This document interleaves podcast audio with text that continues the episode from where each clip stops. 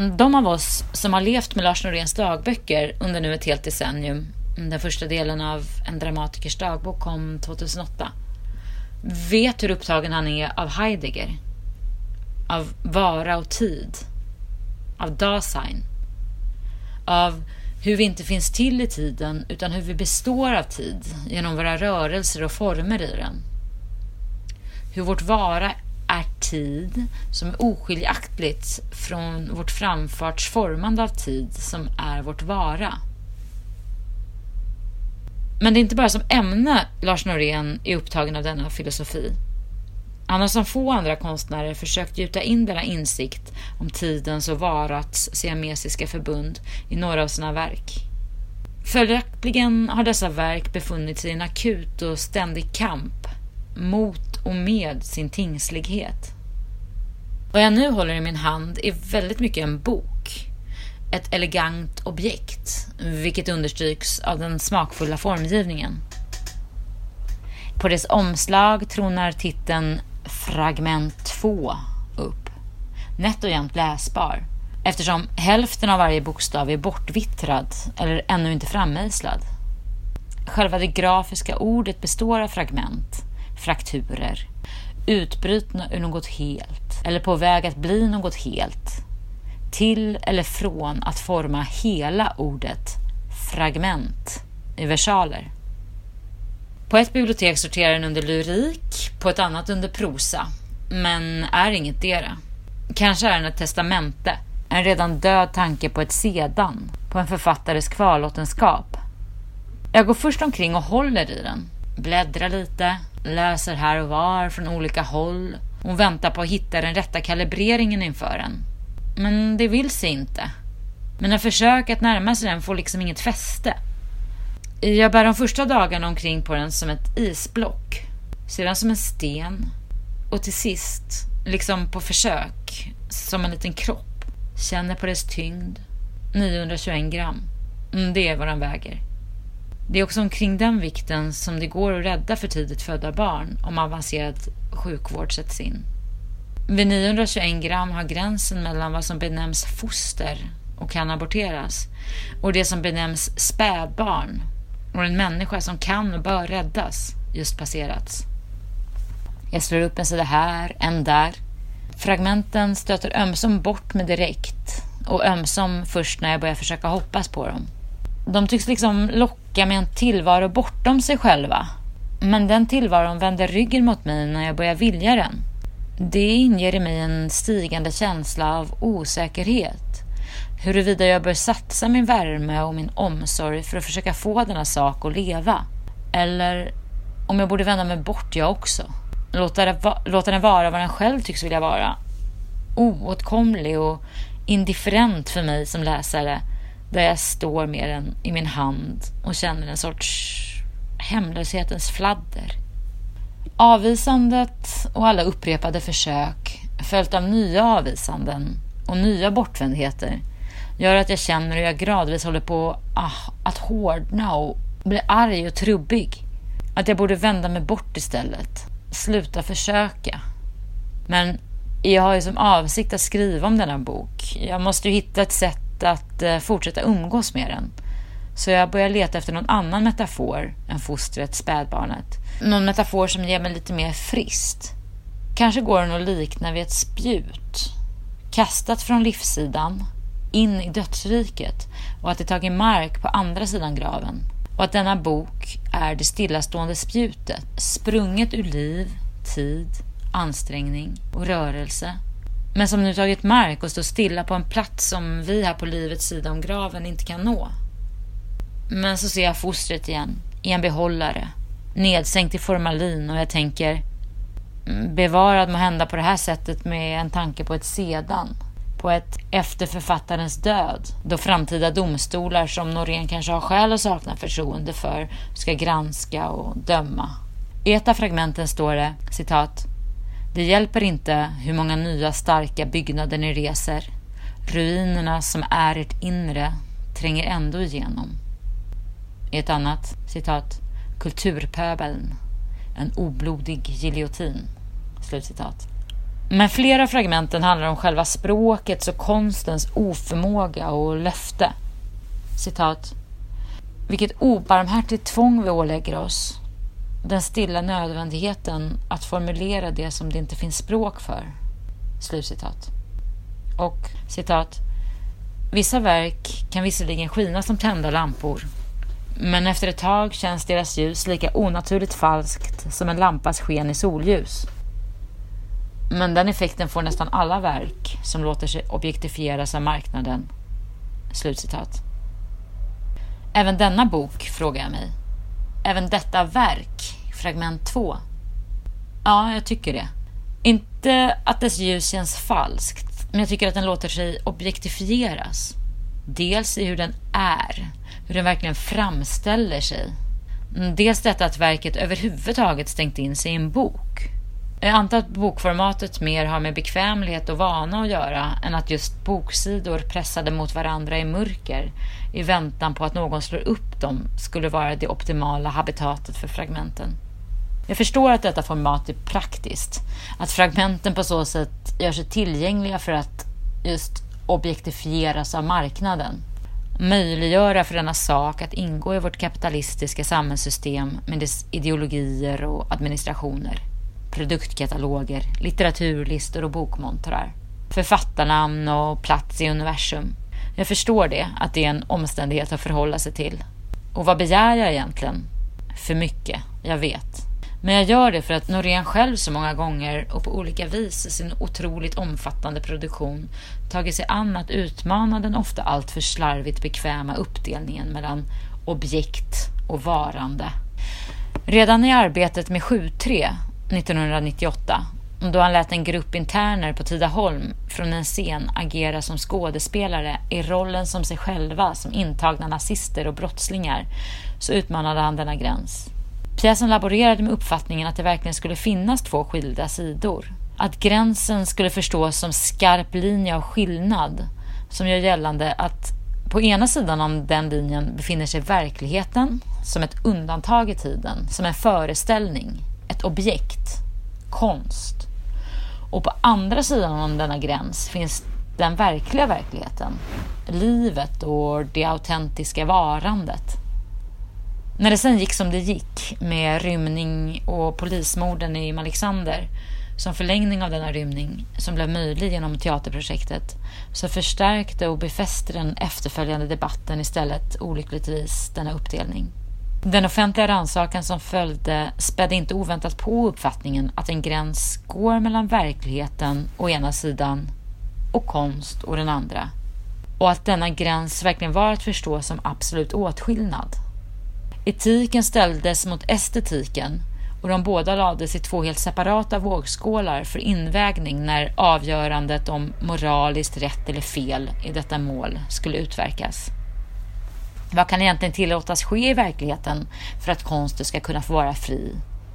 I ena vågskålen konstens frihet och det öppna samhället. I den andra etiken och samhällets väl och trygghet. Vi känner igen den där uppdelningen. Men i själva verket, alltså i själva konstverket, så var dessa båda aspekter aldrig åtskilda. Verket befann sig inuti en gräns och var själv en gränsvarelse ett vara bestående av gräns. Denna konstitution på gränsen mellan framställd och varande är av samma hemort och av samma sort som den som intas i en dramatikers dagbok. Att Lars Norén inte släppte den här ambitionen att låta varande upptas av tid och låta denna tid vara form, vara konst uppenbarades när han gav ut första delen av En dramatikers dagbok tio år efter 73. Mm, det väckte ett jubel i mig. Han envisas. Han framhärdar i konsten som pågående, som verb snarare än som produkt. Varande istället för vara, pågåendet istället för objektet. Denna gång är det inte interner på Tidaholm utan han själv som upplåter sitt eget liv och sin egen kropp och person till texten. Det är mot den poetik som skapade 7.3 och en dramatikers dagbok som fragment 2 förefaller vara ett brott. Blotta tillverkandet och framställandet av denna bok en förbrytelse mot vad jag uppfattar vara Noréns etik. Visst bildar denna vita sak, fylld med olikartade påståenden om världen, själv en sorts krackelerad värld, en arkipelag i egen rätt. Men ingen som har läst dagböckerna kan väl känna dessa fragment som annat än utbrytarfraser ur dem, här framställda i sina söndagskläder. Vi behöver inte lyfta tingen ur tiden eftersom tiden själv åtar sig det arbetet, står det i dagboken. Säg mig då, tänker jag upprörd, vad om inte handlingen att lägga upp en vattentät och vältrimmad mening per sida i en bok som om de vore avelsdjur på en marknad för exemplar med särskilt ansedda stamtavlor är att försöka lyfta tingen ur tiden. I ett annat fragment heter det citat Konsten bör sträva efter att vara förödelsen efter det som uppstår efter förödelsen. Slutcitat. Ja, visst. Men skulle då denna bok som fått titeln Fragment 2 vara förödelse? Har det något skört, förött eller havererat över sig? I verket som helhet eller i något enda av alla dessa fragmenten består av? Nej. Fragmenten vänder alla, på olika sätt, sina utsidor utåt. Dels emot varandra, dels emot mig. Som oljesvarta skalbaggsvingar, men utan ansats till riskfyllda flygförsök som skulle blottat kroppen. Jag försöker förstå vad som har motiverat den inre sorteringen av dem. Varför det ena invid det andra? Det viktigaste tycks ha varit att undvika alla tendenser till berättande, sammanvävande tråd. Genom lager av skillnad av sort undvika risken att fragmenten börjar klibba av sig på varandra och frammana fantasier om orena sammanhang. Och jag tänker på vad som gör så stor skillnad i min läsupplevelse av dagboken jämfört med mina läsningar av denna samling av utplockade fragment. Kan jag inte bara se den som en parallell dagbok med de flesta av meningarna borta? Några dagbokssidor där bara en eller två meningar per sida råkat stå kvar. Resten av någon anledning utstrukna. Förödelsen efter det som uppstår efter förödelsen. Nej, för fragment två har suddat ut, eller snarare aktivt motverkat, varje narrativ tendens. Jag kan förstå ambitionen, sprungen kanske rent av ur ett äckel inför berättandet. Den sortens berättande som är en grotesk och förljugen version av liv, där tingen får fungera budbärare. Men det är ju inte narrativet som sådant som skapar denna grotesk, utan snarare just det välpaketerade framställandet, sorterandet av bärande respektive dekorerande bjälkar i olika kategorier med olika platser i existensens hierarki. Och det är nog här min starka känsla av att bli sviken av den här boken har sitt epicentrum.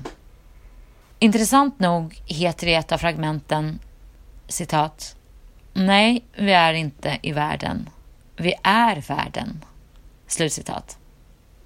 I dagboken står på något ställe ungefär Vi finns inte i tiden. Vi är tiden.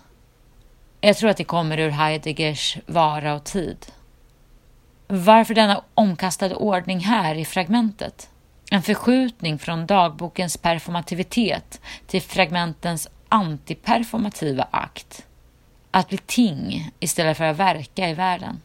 En förskjutning av konstverkets tyngdpunkt från tidens förvandling av varat som går genom allt levande till en tid och plats bortanför livet som står stilla. Spjutet som tagit mark på andra sidan graven. Jag har inte kunnat sluta läsa dagböckerna sedan de började komma ut. Det har varit opraktiskt när jag har rest mycket. Jag har konkat med och smutsat ner dem. Jag har försökt sluta många gånger. Men de flätar in sig i mitt liv som en andning. Men jag kan inte alls förstå vad jag ska med dessa förstenade utfästelser i fragment 2 till. Några av dem har Gunnar Ekelöfska noter. Livsvisdomar av meditationskvalitet. Och de börjar kanske närma sig något slags användningsområde. Men då hade de gjort sig bättre som väggbonader eller toaklotter. Varför inte åtminstone perforera sidorna med den typen av fragment längs med limningen så att jag kan riva av dem som ur ett block och nagla upp dem på väggen. Sentenser och fästa i köket eller i hallen eller på dass för att ständigt se dem och hoppas på att ett upprepat intag ska ha en uppbygglig inverkan på min karaktär. Som till exempel citat den som utstår sig själv har kommit sig själv allra närmast. Slutcitat. Eller är denna bok till för alla de som inte orkar eller inte har tid att tröska sig igenom alla tusentals sidor i dagböckerna? För alla de som inte bryr sig om sensationsskvallret och uthängningarna i dem, utan vill ha filosofen Norén i destillat? Ponera att det finns ens en sån människa. Får hon i sånt fall det om hon läser denna bok? Nej. Noréns tyngsta filosofiska argument är sättet att gjuta form och pågående har varat. Så som man gör i 7.3, så som man gör i dagboken. En dramatikers dagbok är mycket mer handling än en text. Den är ett pågående i textform. Nedsänkning i tid, som är kropp, som är existens. Den är inte ett objekt som är en sak och undantag och föreställning. Några enstaka av fragmenten är som poesi. Som citat. I natten blottas den plats där det bara finns vibrerande kreatur. Slutcitat. Och citat. Avklarnad medan hon ler hänger hon in tre måttband i den tomma garderoben. Slutcitat. Fragment som ger någon sorts doft. Ett rum med en egen lukt i och som har något sångbart över sig. Så går de att bära med sig. Sådan är poesin. Sångbar, med kroppen och det egna livet som gör en, gör en bärbar. Men de allra flesta av fragmenten saknar helt handtag. Är bara utfästelser över hur det ligger till. Konstateranden över hur det är. Den sortens tilltal som kräver lydnad, som kräver tillit till den auktoritet som uttalar dem. Vad ska jag göra med fragment som citat Exilen är ingenting annat än människans egentliga väsen, sådan hon är i sin hemvist, sin enda. Slutcitat. Eller, citat, Oändligheten är den gräns som alltid förskjuts ju närmare vi kommer den. Slutcitat. Jaha, ja, så är det kanske. Men vad ska jag göra med fragment som dessa? De skiter i mig. Jag är knappt ens en publik inför dem.